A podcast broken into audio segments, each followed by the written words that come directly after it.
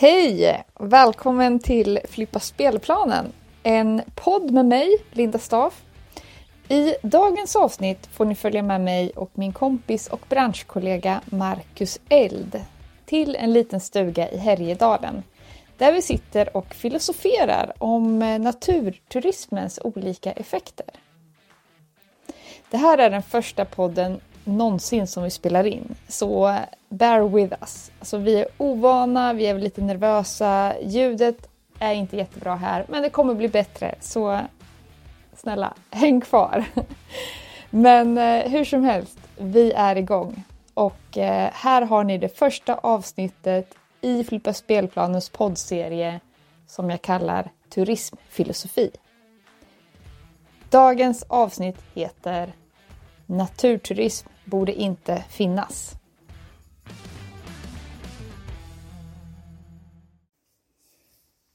Mm. Jag har eh, några motton i livet. Ja, Du nick-. Du nickar där borta. Ja. Eh, om jag inte talar utifrån mitt hjärta så kan eh, ditt hjärta inte höra mig. Det tycker jag är jättebra. Mm. Du sa det, du sa det förut och, och jag känner att det verkligen stämmer. Mm.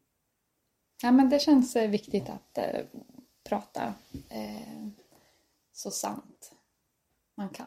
Men det är inte så lätt alla gånger. Det är därför det är ett motto, en sån påminnelse om att Mm. försöka göra det Mm. så gott man kan. Sen har jag en till eh, som är Gör allt jag är rädd för att misslyckas med. Att jag ska göra allt som jag är rädd för att misslyckas med. Som den här podden alltså. Som den här podden. Ja. Vad kan gå fel? Vad kan gå fel? Allt. Ingen vill lyssna. Ingen vill lyssna. Mm. Ingen håller med oss. Nej. Den är kass. Mm. Men om ingen lyssnar, då har det inte varit någon, då är det ingen skada. Ingen skada skedd heller. Nej. Ja, nej men vi, vi försöker väl. Eh, testar oss fram. Eh, har ju lyssnat på några andra poddar för att få lite inspiration och tänkt på hur man, hur, hur, eh, hur man inte ska göra. Inte för långa inledningar innan man kommer till sak. Nej. Nej, och inte så jättelånga presentationer. Nej. Så om vi drar en snabb, supersnabb presentation då. Marcus, vem är du? Ja just det. Marcus Eld. Bor i Dalarna med familj och eh, eh, driver sedan 20 år Wild Sweden som har guidade resor och aktiviteter med älgar, bävrar, vargar och björnar och norrsken i fokus. Mm. Och så föreläser jag en hel del och håller workshops om naturturism. Och så brinner jag för att utveckla mer naturturism runt om i världen. I, i, i världen, Sverige. Ja. Sverige. Och jag heter Linda Staff och jag driver ett företag som heter Woods and Water som guidar huvudsakligen på omberg till fots och kajak med gästspelare på andra platser. Och även jag föreläser ju om hållbar turismutveckling mestadels. Och ibland så föreläser vi tillsammans också. ja, det är kul. Mm. Ehm, och eh, en annan sak med poddar är att man, deltagarna i den, de är oftast rätt så inställsamma till varandra. Mm. Man håller med varandra. Ja, Ja. det hoppas jag att vi inte ska göra. Nej, det måste bli lite motsättningar och sådär. Ja, Ja. Och det är jag som är gästen och du är poddaren. ja, det är jag som drar igång den här podden i alla fall. Men jag vill ju verkligen se att de här avsnitten som vi spelar in tillsammans, Mm. att du inte är en gäst i det, fast att du på ett sätt är det. Jag tänker att vi ska sitta här och filosofera tillsammans om ett ämne, ett tema för dagen Mm. som är nu när vi då är två naturturismföretagare som sitter här och temat är naturturism borde inte finnas. Borde inte finnas. Det borde inte finnas. Nej. Och jag kan ärligt säga att jag tycker att det borde inte finnas. Nej. Nu ska vi reda ut det här. Ja, jag har förstått vad du menar. Jag håller med. Det ska bli spännande. Ja. Eh, men eh, vi kanske ska reda ut lite grann innan. Vad är naturturism? Eh, är det så fort en människa går ut i naturen eller vad? Alltså, många brukar gränsen? dela in det i friluftsliv eller naturturism. Och då brukar man ju lägga in då att naturturism är mer organiserat och kommersiellt. Medan friluftsliv är mer på eget bevåg, att man går ut i naturen. Mm. Och sen hur ska man egentligen kategorisera det här, den tredje delen som jag säger, att om man åker upp till, om man har som en boendeanläggning uppe i fjällen och man tar dit besökare från andra delar av Sverige eller Europa och så tillhandahåller man boende och mat och hyr ut eh, utrustning och sen så skickar man ut dem ensamma i naturen. Mm. Är det också naturturism då fast att de genomför, genomför själva aktiviteten ensamma? Ja, och så har de dessutom köpt jättemycket utrustning på Naturkompaniet eller Outnorth eller någonting. Och så har de åkt tåg, nattåg kanske, och betalat för att bo där. Eh, då är det ju ganska kommersiellt trots att det är friluftsliv då kanske. Fast det, är också, det är ju också naturturism. Det är turism för att de reser någonstans och de spenderar pengar. Och det är natur eftersom de reste dit för naturens skull. Så det är ju Mm. naturturism. Men de tänker sig nog inte som naturturister. De tänker sig nog som friluftsare. Mm. Men naturturism kommersiellt i naturen till skillnad från friluftsliv som inte är kommersiellt och därmed inte naturturism. Och sen den här gråzonen då med de som till viss del är en del av det kommersiella men som ändå befinner sig på egen hand i naturen. Mm. Som hamnar lite grann i gråzonen. Mm. Men vilka olika typer av naturturism finns det då? Ja, alltså jag var på en, när jag var första gången på en mässa i, var det, i, i Schweiz så frågade alla mig, håller du på med cycling, hiking eller kajaking? Alltså cykling, vandring eller paddling? Nej, inget av det. Va? Okej, då har du någon specialnischad del då. Wildlife watching var ju min del då. Men på något vis så insåg jag att cycling, hiking och kajaking är ju verkligen tre vanliga anledningar att resa Mm. uppleva naturen. Ja. Vad har vi mer i det här landet? Eh, hundspann och eh, norrskenspaning. Och, Fiske, jakt Ja. också. Mm. mm. Men sen också bara att bo på en lantgård eller bed and breakfast eller en fjällstation. Så boende och bara ta det lugnt är väl också, en, är väl också naturturism på ett sätt. Mm. Men eh, du, vad är det för eh, nackdelar som finns med naturturism? Eller vad är det vi ofta stöter på från andra? Och om vi ska syna oss själva och vad vi är vana att kunna stöta på. Mm. Eh, problemen. Naturturism borde inte finnas därför att de kommersialiserar på annans mark. Tar för sig av någon annans mark. Just det. Så får man inte göra. Nej. Eller? Nej. Jag, alltså först tänkte jag då att jag är ju inte markägare. Utan jag är ju alltid på någon annans mark. Och samtidigt så ins- sen insåg jag att all den turism jag arrangerar är på, eller 90% är på Sveaskogs mark. Och Sveaskog är ju, ägs ju till 100% av staten. Så det är ju i allra högsta grad statlig mark. Och staten är ju inte de som sitter på kontoret på Sveaskog. Eh, utan staten är ju, jag är ju också en del av staten så på så sätt, så sätt så är jag ju indirekt markägare. Om man är medlem i Svenska kyrkan så är man också stor markägare. Och sen dessutom när jag köpte mitt hus så blev jag markägare ofrivilligt i lite olika gemensamhetsmarker runt omkring. Så det är nog svårt att inte vara markägare i Sverige. Nästan omöjligt. Mm. Så det är man måste ju inte alltid vara, men det måste inte alltid vara att man äger att man bara ska hålla till på sin egen mark och sen ha avtal. Sen finns det ju många skog, stora skogsbolag som bara säger att Nej, men ni får göra, ni får såklart vara ute här som ni vill.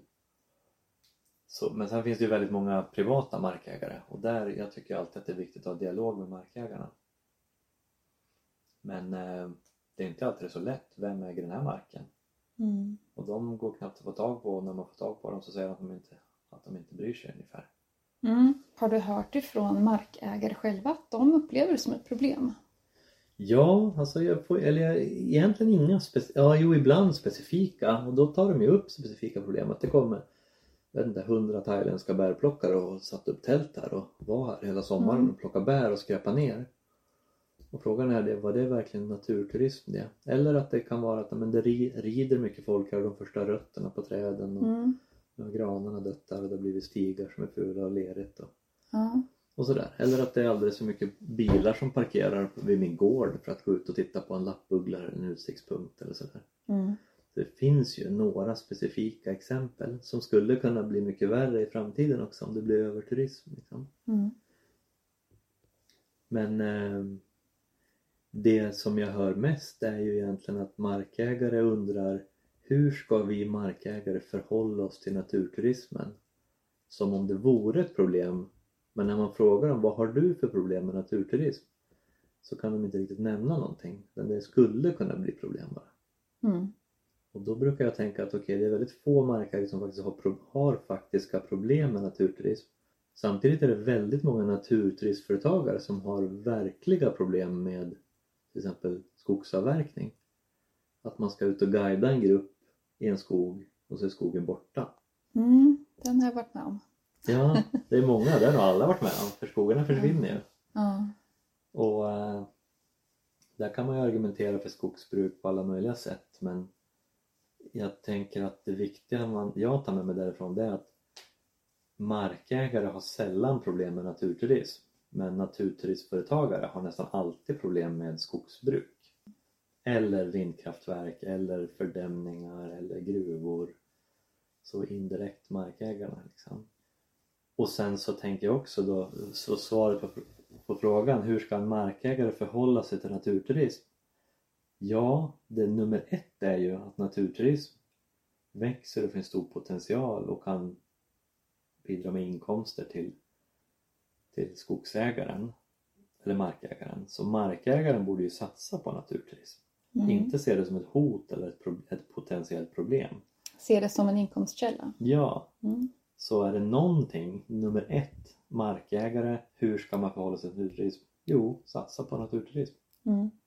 För den är organiserad till skillnad från... Just det, Annat. ja. Så man, säger, man kanske säger då att ja, men, friluftsliv, att folk går förbi här, det kan jag acceptera. Men om det kommer ett företag här och arrangerar någonting som tjänar pengar på det, Mm. det sticker i ögonen för en markägare. Ja. Och samtidigt så är det lite konstigt att man kan tänka sig att vem som helst får gå här eller tälta här eller plocka bär här. Men så fort det är organiserat och kommersiellt, då vill man inte det då. Ja. Organise- man borde ju vilja ha organiserad turism. Och det här med kommersiellt, det innebär ju ofta intäkter till bygden och skattepengar och jobb. Mm. Men kan inte det vara någonting att man känner att eh, någon kommer att, att ta dems egen kaka liksom? Att det där är ju mitt. Nu är det någon annan som- som tjänar pengar på det som är mitt. Den här, det här tillhör ju mig. Ja, jo precis. Och det, man kanske känner indirekt att jag borde ha gjort det här liksom. Varför gjorde Mm. inte jag det här? Varför tjänar inte jag pengar på att sälja blåbär eller ha svampplockningskurser eller tyst retreat i skogen? När någon annan istället kommer och gör samma sak på det som jag upplever är min mark. Då. Mm. Ja, jag har haft eh, liknande. Jag, för några år sedan så, eh, så ringde jag till min markägare som också var Sveaskog då, eller är Sveaskog på den här platsen. Och eh, ville stämma av med att jag skulle ha guidade turer med cykel. Eh, och jag fick skicka in kartor över vart vi skulle, oj, vart vi skulle vara. Vilka leder vi skulle cykla på. Eh, och de var jätteskeptiska till det här för de tyckte att cyklingen förstörde lederna. Att jag skulle begränsa hur många som fick cykla med mig i grupperna. Det skulle vara fem, sex stycken. Eh, och då kör jag alltså två turer om dagen med ungefär sex personer i varje grupp. Mm. Och sätter man sig på Stocklycke, som är navet på Omberg där jag hade guidningarna. En restaurang? Vad sa du? En restaurang alltså? Ja, eller platsen heter Stocklycke. Ja. Satt man där en dag så kunde man se 50 cyklister passera Mm. som inte var en del av en grupp, som var där på egen hand. Mm. Så det är roligt att jag som kommersiell aktör skulle förhålla mig till en mängd olika regler och tänka mig för. Ja. Eh, när vem som helst kan komma dit och cykla hur de vill, vart de vill, på vilket sätt de vill utan att ja, re- eh, respektera. Men nu när du, när du säger det, kommersiell aktör, då, kan man, då, då är det lätt att, att hacka ner på dig. Men om du i första hand ser det som en, jag tar ansvar för de här människorna. Att följa med dem och se så att de gör rätt. Liksom. De kastar inte skräp, de cyklar inte på fel ställen. De cyklar inte vilse. Om de skadar sig så har en utbildning och att kan ta hand om dem. Mm. Det är ju det som du bidrar med i första hand. Och sprida kunskap och att Mm. de utvecklas. Så att nästa gång de sticker ut på egen hand så kommer de dessutom att uppföra sig bättre då. Så du är ju inte i första hand kommersiell.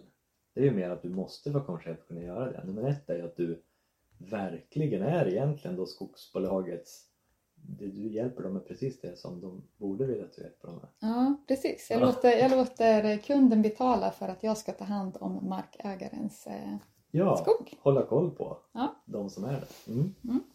Bra. och lite grann på samma tema, men eh, är det inte så att turism, turisterna de skräpar ner och det blir nedtrampade stigar och de, det blir så mycket förstörelse i naturen att naturturisterna kommer. Mm. Ja. Ja, jag var med om till exempel där att någon sa att jaha, ska ni ut här och kommersiellt och använda det här vindskyddet liksom. Eh, det känns inte bra tyckte någon markägare. Och samtidigt så vet jag att helgen innan så var det en svensexa där som skräpade ner jättemycket. Och jag har varit där och städat upp för att jag ska dit med min då kommersiella grupp veckan efter. Så de har ju ingen kontroll på, alltså en svensexa tar inget ansvar och ber inte om lov. Men jag som organisatör, liksom, jag ska ta ansvar och be om lov.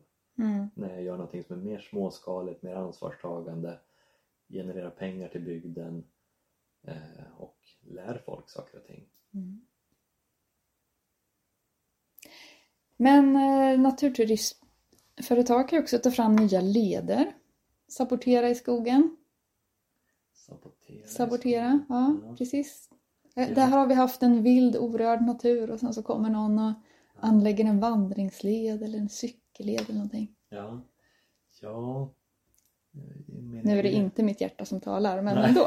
Ja. jag försöker föra fram någonting här. Ja, då kan jag bara säga vad det jag gör i min verksamhet med Wild Sweden och vad våra guider gör, det är att vi, vi försöker inte skapa nya, några nya leder.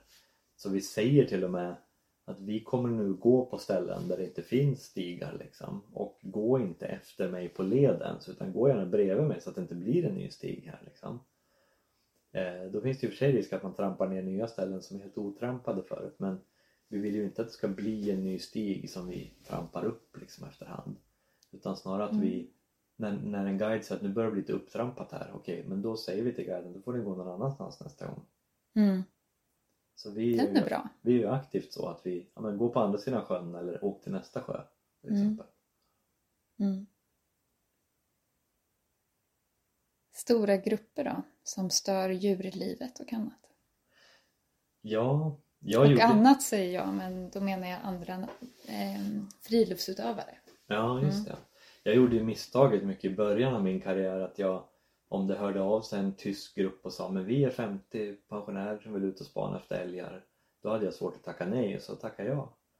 Och så gick vi och trampade 50 pers och åkte stora bussar och parkerade på grusvägar och det kändes inte bra alls. Utan det gäller ju där verkligen, där är ju vårt ansvar att känna att nej, men, sju pers det är max vad vi kan stå för att ta ut och så gör man det. Och in, då tar man inte 20 och 40 och 50 liksom. Så jag tycker att, att na- naturturism ska vara småskalig. Ibland får vi förfrågningar från 50 pers, och då säger, eller 30 pers säger vi då. Mm. Då säger jag okej, 30 pers, då behöver vi sex guider eller vad det blir då. Jag är dålig på Mm. matte. Och så kommer den gruppen inte att träffa varandra under kvällen. Är det okej? Mm. Och då säger de ofta nej men vi vill göra någonting tillsammans alla 30. Ja det erbjuder inte vi säger vi då. Då tackar vi nej. Mm. Det gör vi flera gånger per år. Mm. Det skulle vara så lätt att säga, "Åh, det är klart att vi är 30, det blir jättebra. Men grejen är den upplevelsen blir så mycket sämre också. Mm. Så att vi kan ta mycket mindre betalt för 30 än för 7. Mm. Vi kan ta mer betalt för 7 pers än för 30 pers. Nej, jag gör samma sak. Att om det kommer stora grupper så delas de in i mindre grupper och får ge sig iväg på, med olika guider på olika aktiviteter. Mm. Vad har vi för exempel på sammanhang när det är alldeles för mycket besökare i? När de kommersiella verksamheterna blir för, för stora? Ja, jag har bara hört om olika exempel. I Jämtlandsfjällen så har man haft problem att det är för mycket turister ute på lederna som stör igen Mm. till exempel. Då har man ju stängt fjällstationer. Mm. Vi har inte jättebra koll på exakt hur diskussionen har gått där. Nej.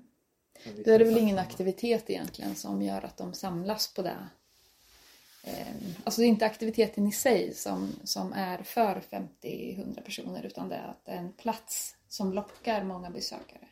Ja, ja visst. Men jag antar att man ändå har aktivt marknadsfört. Man har byggt större parkering. Man har ordnat så att det går bussar och taxitransfers eller, eller tåg. Mm. Och man har byggt ut fler rum och satt in fler stolar i matsalen och sen marknadsför man ännu mer. Ja, Och så blir det för många plötsligt. ja. Eller man, eh, det kan också vara så att det kommer influencers och journalister till Sverige och säger man åh men då måste ni skriva om eh, Jämtlandstriangeln, det är jättepopulärt. Mm. Och så kommer det ändå fler dit. Mm. Istället för att skicka dem till inte, Bergslagsleden där typ ingen går. Ja, under covid när vi hade mycket besökare till, eh, till mitt hemmaberg. Och det var ju mycket prat om att det var bilarna eh, kunde inte parkera, de ställde sig på bondens åker och lederna blev riktigt nedtrampade. De blev som små bäckar till slut. V-formade. Ditt, ditt hemmaberg, Mitt hemmaberg, Omberg. Omberg i. Östergötland. Ja. Eh, och eh, markägarnas, eh, markägarnas Sveaskogs åtgärder för det här, vet du vad det var? Det var inte att ta hand om lederna. Nej. Det var att bygga ut parkeringen. Ja, just det. Ja, så att fler kunde komma. Ja, Ja, det är galet. ja, Mm. ja. Och fler grillplatser också. Sen vet ju inte jag i och för sig, det kanske fanns plats för fler, eller? Nej, det var redan nedtrampat. Och för mycket folk, eller? Tyckte Sveaskog att det var nedtrampat? Ja men det var, folk? det var jättemycket besökare och, eh, och lederna gick ju från att vara liksom platta stigar till att bli V-formade eh, leder liksom som behövde underhållas, som behövde jämnas ut eller få Mm. eh, spänger och Mm. mm. Mm. Men det, den, den biten tog man inte hand om utan man byggde ut parkeringen istället. Det är jättemycket pengar. Ja men jag tänker liksom att om man en massa besökare till en plats eh, om man på något sätt vill styra det på något sätt är det då fler parkeringar som behövs? Nej, det låter lite knäppt. Ja. Mm. Kan vi lösa den frågan? Ja, men egentligen Sveaskog, om man tän- tänker på Sveaskog, de har ju jättemycket mark liksom över hela Sverige. Mm. Så de borde väl kunna styra folk till andra ställen, bygga en parkering någon annanstans istället då. Ja, men här tror jag att eh, ja, det här är en, det är ju en jättesvår, jättesvår fråga. Mm. Men, eh, men jag tänker att finns det inte parkering så, eh, och det är förbjudet att ställa sig längs med vägen eller på en åker så då åker besökaren någon annanstans. Mm. Men så länge det finns parkering så kommer man att Mm. stanna där. Mm. Ja. Mm. Där är frågan om man sen också skulle ta avgifter för parkeringen för att underhålla leder och sånt här då, Mm. eventuellt. Mm. Och då skulle man potentiellt kunna ta mycket mer betalt avgift när det är som mest folk. För att folk ska då, ja men kostar 100 spänn att parkera på helgen då kanske jag ska åka dit på en tisdag istället när det kostar 20 spänn att parkera. Mm. Ja, jag tror, jag tror inte att folk bryr sig om det faktiskt. Det beror på om det kostar 500 spänn att parkera eller... Ja, men så blir det ju sådär att det ska ju ändå vara, det ska ju ändå vara tillgängligt. Nu är vi ju inte inne på, blir det naturturism då? Mm. Nu pratar vi, nu är, nu är det liksom mer friluftsliv. Ja. ja, men alternativen där om det ska vara tillgängligt och finnas leder, spänger, skyltar. Ska det betalas med skattepengar eller ska det betalas av de som faktiskt går där? Mm. Det är frågan. Ja. Som det är nu så betalas det väl av alla oavsett om man går där eller inte. Mm. Det är... Jag gillar ju inte när det är avgifter i naturen själv. Mm. Men frågan är, är det inte bättre att de som faktiskt går ut i naturen betalar än att man betalar oavsett om man går ut i omberg eller inte? Jag vet inte. Ja, nej. Jag har inte tänkt på det så mycket. Ja. Jag, tänker, jag tycker att det ska vara gratis. Ja, för det var någon som sa till mig då, men om man ställer upp en bänk i skogen där man kan sätta sig och vila. Tänk om det skulle kosta 40 spänn att sätta sig på den bänken Mm. istället för att det är skattepengar som betalar. Det vore lite galet också. Mm. Så någonstans måste man ju dra den där gränsen. Ja, jag Ja. tänker bara när man, när man ändå vill främja och man vill att fler ska ut i, Ja, det vill man ju. ut i naturen. Ja, och till och med så tror, har jag hört rapporter om att utgifter för att främja fri- friluftsliv är inte kostnader utan det är investeringar. Det ger det sparar pengar i samhället för att folk mår bättre, använder sjukvården mindre. Mm. Så vi borde inte se det som en kostnad utan vi borde se det som en investering för att vi sparar så mycket andra pengar. Mm. Men eh, guider, de vill ju bara ha kul själva. Eh, naturen är en lekplats, en arena. Eh, så natur, eh, naturturism består bara av en massa människor som inte vill jobba på kontor. Och, Ja, just det. ja, är det så? Jag vet inte. Om jag jobbar på ett kontor, gör jag mer nytta då än att ta med folk ut i naturen? När, Men så- kan, kan det vara så då tror du? Finns det, finns det de som är i branschen helt och hållet för sin egen skull? Alltså jag tror att alla väljer väl ett jobb för sin egen skull. Antingen för pengarna eller för, ja, man, jobbar man man jobbar på en bilfirma tycker det är kul med bilar. Om man jobbar som trädgårdsmästare för att man gillar att vara ute i, i trädgården, gillar trädgård. Om man jobbar som guide gillar man ute i skogen.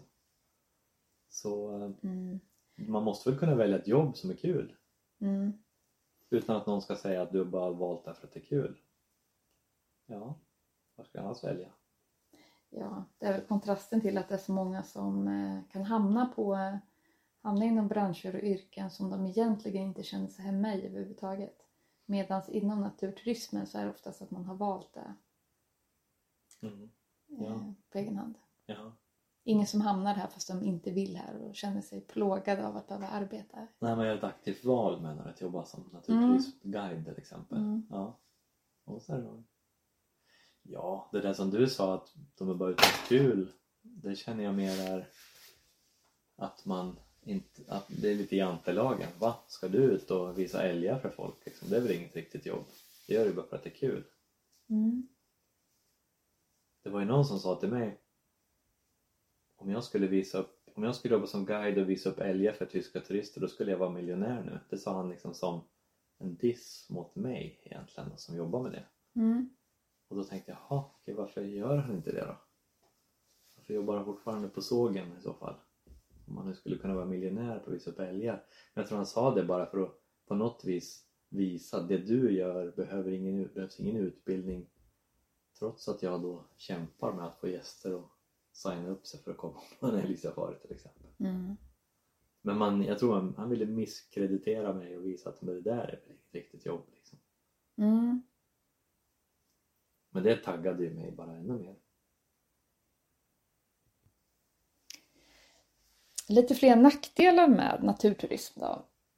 Eh, kan det vara en nackdel att eh, om man tar som ett litet samhälle som kanske bara har ett hundratal invånare och sen så kommer det ett eh, naturturismföretag dit Mm. och inser att den här platsen är ju jättefin för att ha eh, kajakpaddling eller eh, eh, vargturer eller någonting annat. Mm. Och så drar man igång en verksamhet där och det går bra. Alltså det, kommer fler, det kommer dit flera turistföretag. Och till slut så öppnar man upp hotell också.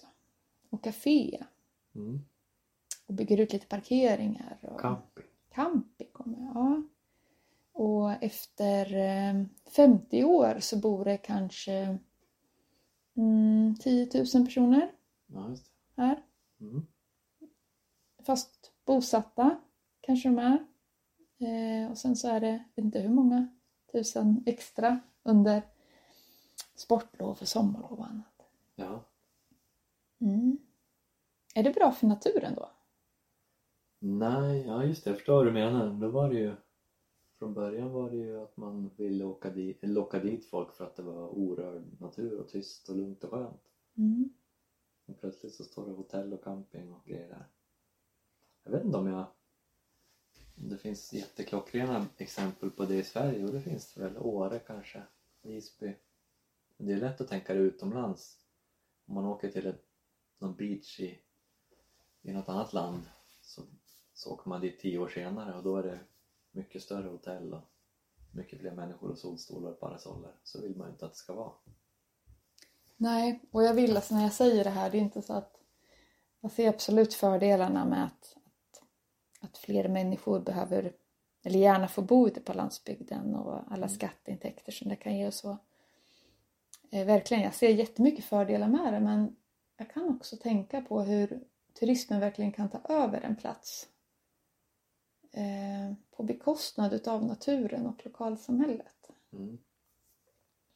Men man kan ju också tänka att alltså det är svårigheten för svenska kommuner och landsbygd och byar och sådär nu de senaste 50 åren det är att folk har flyttat därifrån, att byarna har krympt i omfattning och att folk måste pendla för att jobba någon annanstans Mm. och att fler och fler bostäder blir sommarhus.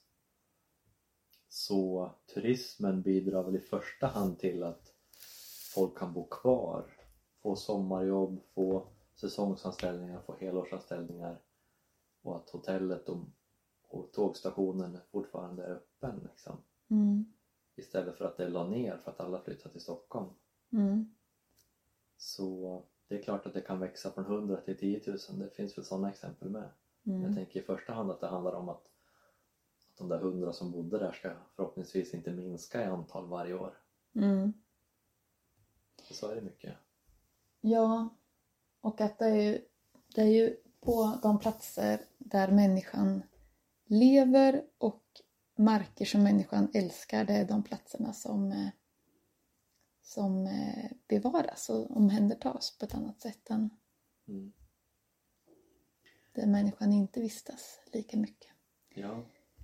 Eller människor, människan vistas ju precis överallt. Mm. Mm. Jag tänker på Jokkmokk till exempel, där är frågan ska man satsa mer på turismen eller ska man satsa på den där gruvan? Mm. Om, om, om man nu säger att det finns ingen turism, det finns ingen potential i den, ja, men då kanske det är gruvan som gäller.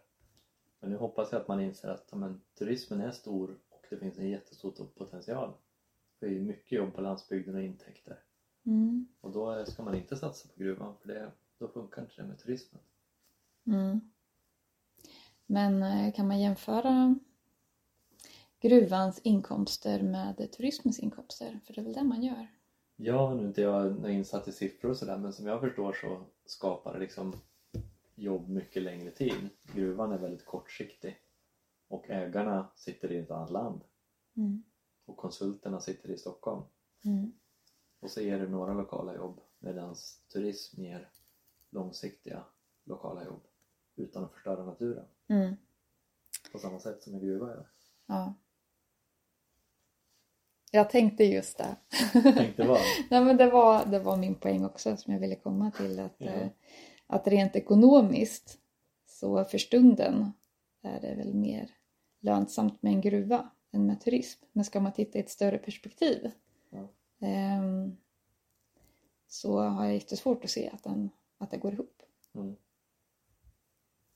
Om man tittar över hundra år och det måste vi göra. Ja. Ehm, mm. Mm. Och att det är svårt att gå runt som eh, det är svårt att gå runt som naturturismföretagare. Varför ska Ja. man ens hålla på med, på med det? Ja, Vad gör vi? Ja, Nej, men jag brukar säga att om jag hade öppnat en däckfirma eller monterat solcellspaneler då hade jag säkert haft fullt upp, fullbokat efter tre veckor. Nu har jag hållit på i 20 år och fortfarande kämpar med hur ska jag se till att det kommer tillräckligt många gäster i vinter för att vi ska kunna överleva. Liksom. Mm. Vi har ju vissa saker som är fullbokade och det går jättebra men sen kommer covid, lågkonjunktur, sådana saker. Så det är ju att jobba med naturturism är ju inte i första hand för att man tjänar en massa pengar. Mm. Så då är frågan varför man gör det då. Mm. Nu, nu ler jag lite här för du, du gjorde den här jämförelsen förut med eh, ja, visa älgar för tyskar eller holländare. Det hade jag kunnat bli miljonär med hade gjort. Nu sitter Marcus Eld här och det där med att skruva däck på bilar. Vet, hade jag gjort det med tre veckor så hade jag varit fullbokad. Ja, just det. Kan vi sitta här om ett år och lyssna på en, en podd om, från en däckfirma som bara Ja, ska man veta hur svårt det var. ja just det. Ja, det kanske jag måste gå utifrån. Men jag tror att, man, att det, är, det är lite svårt att tjäna mycket pengar på naturturism. Liksom. Man ska inte mäta det i pengar utan man ska mäta det i att det finns ett stort behov för folk att komma ut i naturen och naturturism är ett sätt att hjälpa folk att komma ut i naturen. Mm. Och så får man försöka överleva på det. Eller leva gott på det. Det finns ju ett annat stort dilemma här för oss eh, kring det här med naturturism Mm. och om den inte borde finnas. Eh, och det är ju att exotisk natur Mm. som vi har här i, i norra Sverige till exempel. Ja, eller Sverige överlag, men Ja. kanske framför allt uppe i norr. Exotisk natur lockar exotiska besökare. Mm.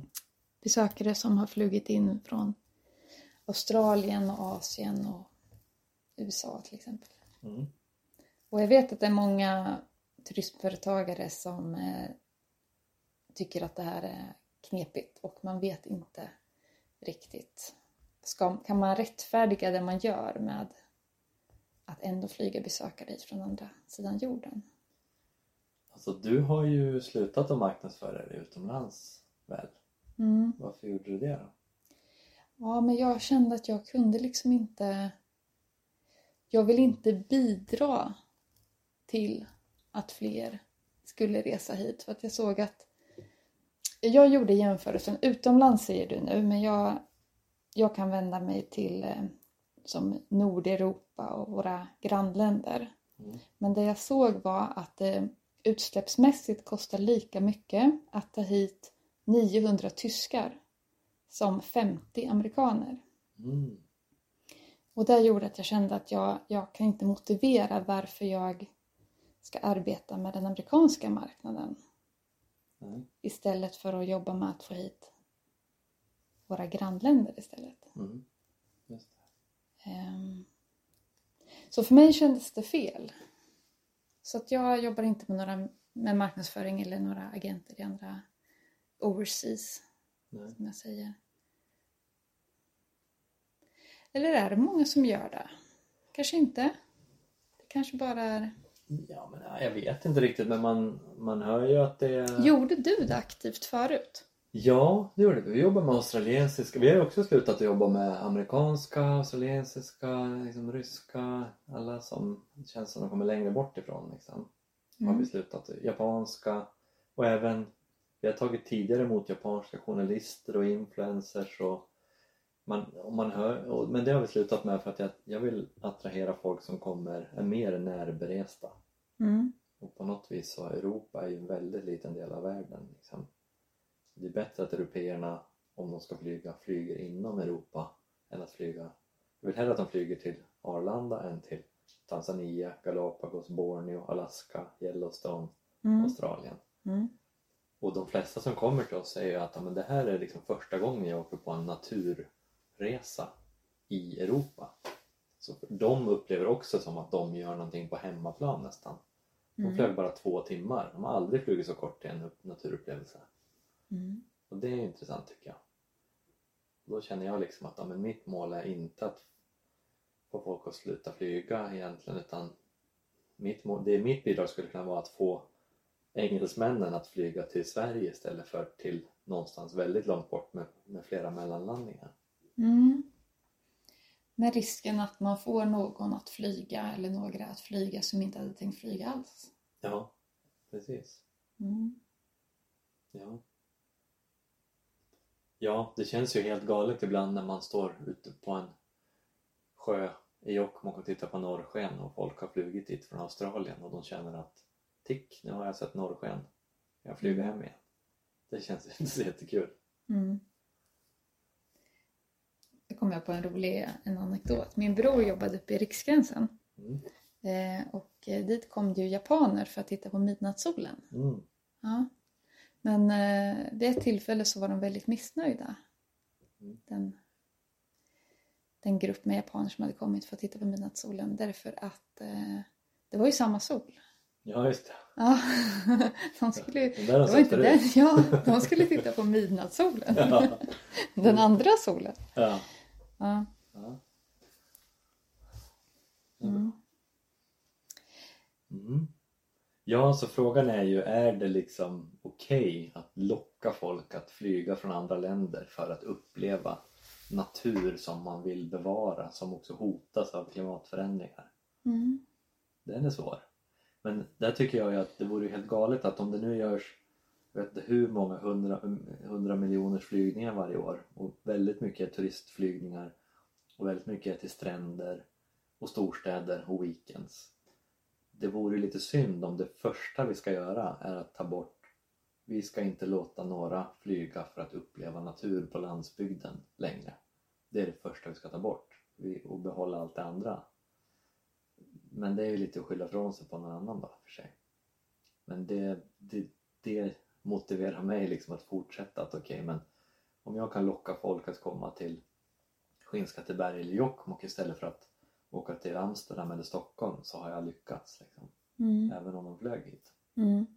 För då spenderar de pengar lokalt på landsbygden och de blir inspirerade till att bevara vild och vacker natur. Och de kommer att bli ambassadörer för gammelskog och för vilda djur och sådana saker. Mm. Som de inte skulle ha blivit om de gick och shoppade på Drottninggatan i Stockholm. Mm. Vad kan man komma fram till där? Vad skulle vi kunna, nu ska vi ju, om vi skulle enas om någonting här då. Jag som eh, till mycket inte vill marknadsföra mig eh, särskilt långt bort. Mm. Nu är vi inte så olika i det här längre som vi kanske var för tio år sedan. Eller jo, mm. för tio år sedan hade inte jag de här tankarna så det var fel sagt utav mig men jag tänker att du jobbar ju inte aktivt med eh, overseas-marknaden. Eh, så vi kanske inte är så olika egentligen men om man nu, jag tänker så här, det finns, jag vet att det finns jättemånga studenter som är på vägen i branschen och det finns jättemånga naturturismföretagare liknande oss själva som sitter just med de här funderingarna. Mm. Eh, ska man ändra sitt beteende eller ska man ändra sin, eh, sitt förhållningssätt till det hela? Eller kan man göra något mellanting där? Och min egen tanke är just det där att tänka på hur långt bort bor målgruppen, mm. marknaden. Mm. Kanske inte behöver jobba med de som bor allra längst bort. Nej men sen kan man också jobba med så som jag tänker, mitt mål är hela tiden att försöka få färre, jag vill attrahera färre turister som stannar längre hos oss. Alltså har längre, tur, längre resor, fler dagar. Eh, och eh, inspirera dem till att dessutom stanna i Sverige längre innan och efter de är hos oss. Alltså kanske addera två nätter i Luleå och två nätter i Stockholm eller något sånt där. Och sen att eh, just det, så färre turister som stannar längre spenderar mer gör de ju då och blir nöjdare. Och mm. vi hinner att vi hinner att påverka dem, dem mer också mm. istället för att ha jättemånga turister in och ut, in och ut som man inte hinner spendera så mycket tid med så det kunde väl vara ett mål för folk att färre, jag vill ha färre turister, stanna längre, spendera mer och bli nöjdare mm. Vad är det för syfte med att vara naturturismföretagare då? Vad är det för syfte med naturturism? Syfte, just det. Det är intressant. Eller vad det skulle kunna ja. vara. Ja. Men jag tänker att det, alltså jag tror att alla är överens om att folk behöver vara mer ute i naturen. Men folk står ändå längre från naturen. Man tror att man står längre från naturen än vad man någonsin har gjort. Liksom. Att man inte tror att man är en del av naturen.